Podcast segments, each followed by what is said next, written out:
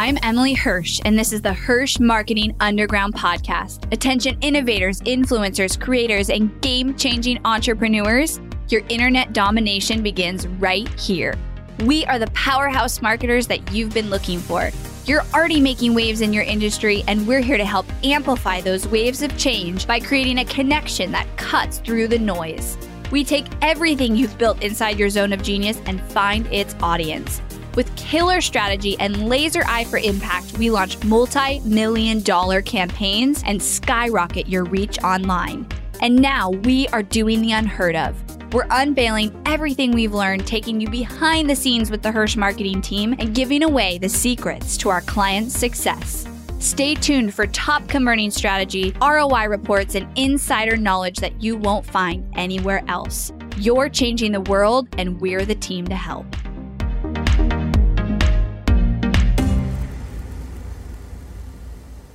In today's episode, we're going to talk about your delivery and your actual customer satisfaction and working on your product or your service, regardless of what industry you're on in, um, and how that kind of plays into marketing and overall business growth. And I feel like I'm going to say some of these things and they're going to seem obvious, like, well, of course that matters, retention and clients, com- customers coming back. But one thing I consistently noticed in the digital marketing space is people put so much time and energy and resources into the actual marketing piece and getting their thing out there and fixing their funnel and their Facebook ads and all of those things. And you need that. Of course, you need that to actually get traffic. But what they forget about and they don't do is they don't focus on the delivery and they don't focus on what their clients and their customers are actually getting and improving that and constantly like taking feedback from that and changing what they're doing to make it better. And I am a really good observer and I have a lot of amazing entrepreneur friends with multiple seven, eight, and even nine figure businesses. And one thing I constantly am observing is like, what are they doing different than everybody else? Because, you know, I've grown my company to 3 million now and I want to get to the next level. I know the struggles I've gone with, through, but I don't know like the next level struggles. Um, I don't know what I don't know. But one thing that I consistently notice is every successful business puts time and energy into their delivery. I would argue everyone, and if not almost everyone, if you could argue some, but there's a saying I think people say where they're like, you can market anything, even if it's a bad product. I actually don't agree with that because I think you can market something to a point where it, you know, like you get it out there and there's like initial rush of people buying it and you're doing well. But as soon as like word gets out that something isn't good or there isn't a deliverable that's being or a promise being fulfilled, people are unhappy or they're not getting the results that you promised it's going to get really hard for you. And I don't think people are talking about this enough and I and I think what happens is this we start our business especially in the digital space as a as a solopreneur and it's like this hustle and it's just you and and so you only have obviously so much time and energy and, and money to put into the entire business as a whole so of course in the beginning like mostly everything goes into marketing because you need to get that traffic and you need to get those people in the door. And that's fine. There's nothing wrong with that. However, you have to at some point kind of shift and start equalizing the time and money and energy that you put into the delivery. And I think that the people who don't do that suffer because you are paying so much money for client acquisition or customer acquisition, getting people in the door, that brand awareness, like building it up on the front end. And if it's like a leaky bucket where you're losing people once you get them in, or you're not able to capitalize on referrals and recommendations and just like reviews, you're actually losing money. And and so whenever you think of it that way, and I point that out to business owners, then they seem to focus on it or they seem to realize it. But unless you like specifically look at it as you're losing money, then people don't focus on it. And the reason why like I was inspired to talk about this is in the last week, um, Hirsch Marketing has had three huge referrals, like influencers that when we sign them as a client, because we will, are bigger than anyone we've ever worked with. And you guys know we have big influencers on our roster right now. Next level influencers. every single one of those was a referral from another client that we currently serve. And it's literally like every week I'm getting these names that are huge right now. That are like every, I get the email and I'm like, oh my God, another one. And they're coming from referrals. Why? Because I have put so much of my time and energy and money in the last year and a half into my team and my processes and our client delivery. And I would argue I have the biggest marketing company and an agency that serves clients doing Facebook and Instagram ads in the influencer space. Um, serving, you know, this market. And the reason why I've gotten to this level is because of that, because of the amount of time I put into my delivery versus spending all my money and time on marketing. It has to be a balance, especially like once you hit that first million. Because like I said, you can you can really rush and and put everything not rush but put everything into your marketing in the beginning because nobody knows who you are right? So if you're just starting a new brand or a business or even like launching a new funnel or a product you obviously like number one priority is get people in the door get them to buy it get them through the funnel test the funnel prove the funnel sell it but at some point, you also have to say, okay, now we have people like consuming this product or this service.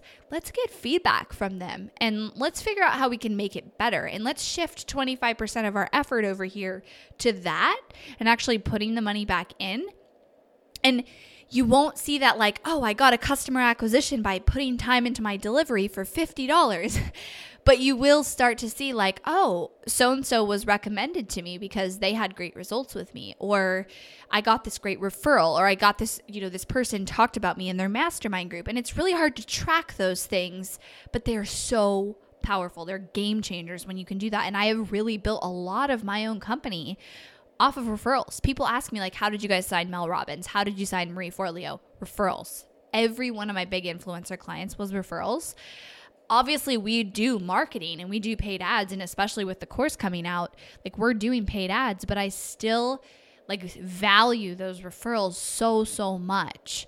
And the reason i wanted to do this is because do this episode is because i've been talking about it with some of my friends but also observing the people who focus on delivery versus the one who don't. And what you'll see is the ones who don't they become this like pop-up success and they make these millions or or they make a million. Usually that's like the big milestone and everybody knows about it with screenshots of their Stripe account. And they do that and then like in the next year they kind of disappear. And that's because they didn't put that time into their students, into their customers, into their clients.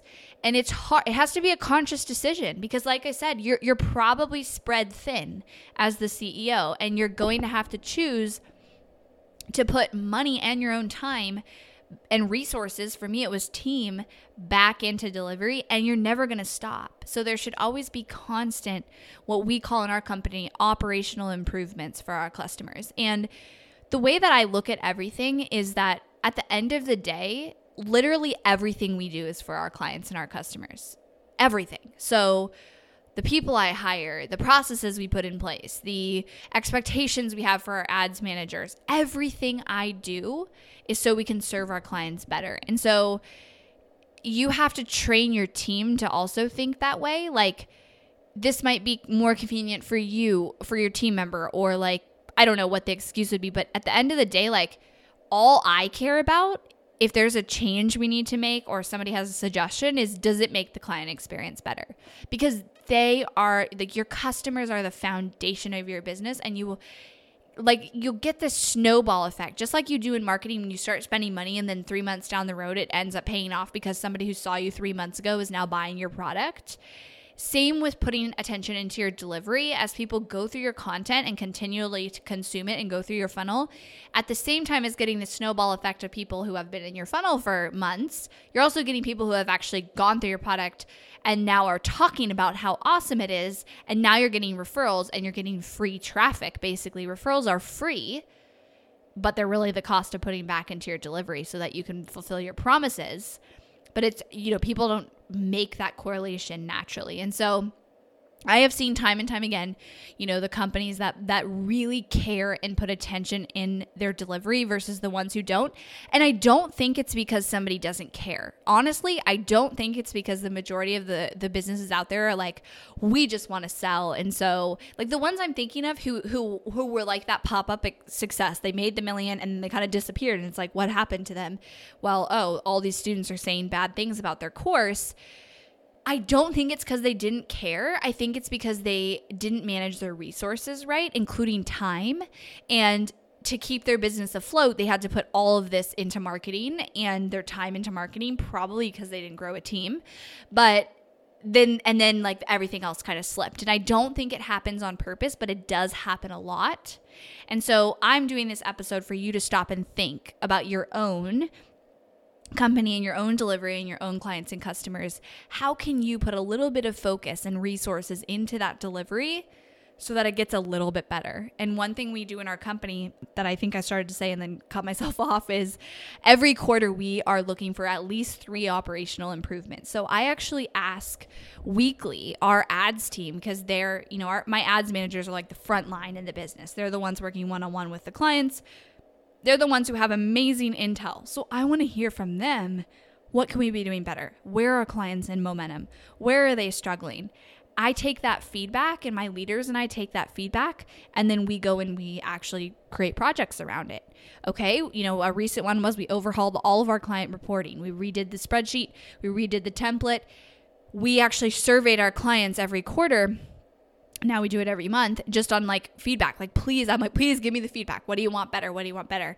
And one of the things was the reporting. So we took that and we improved it. And that is something that like every quarter and every month you know we're we're feeding our internal operation projects from that feedback um, both from my team and from the clients. And i know that putting that time and those resources into that has allowed me to get these amazing referrals that is such an honor when I get them. And when I get those referrals, I just feel like I am so proud of the team that I built because I'm not getting those referrals from work that I personally did.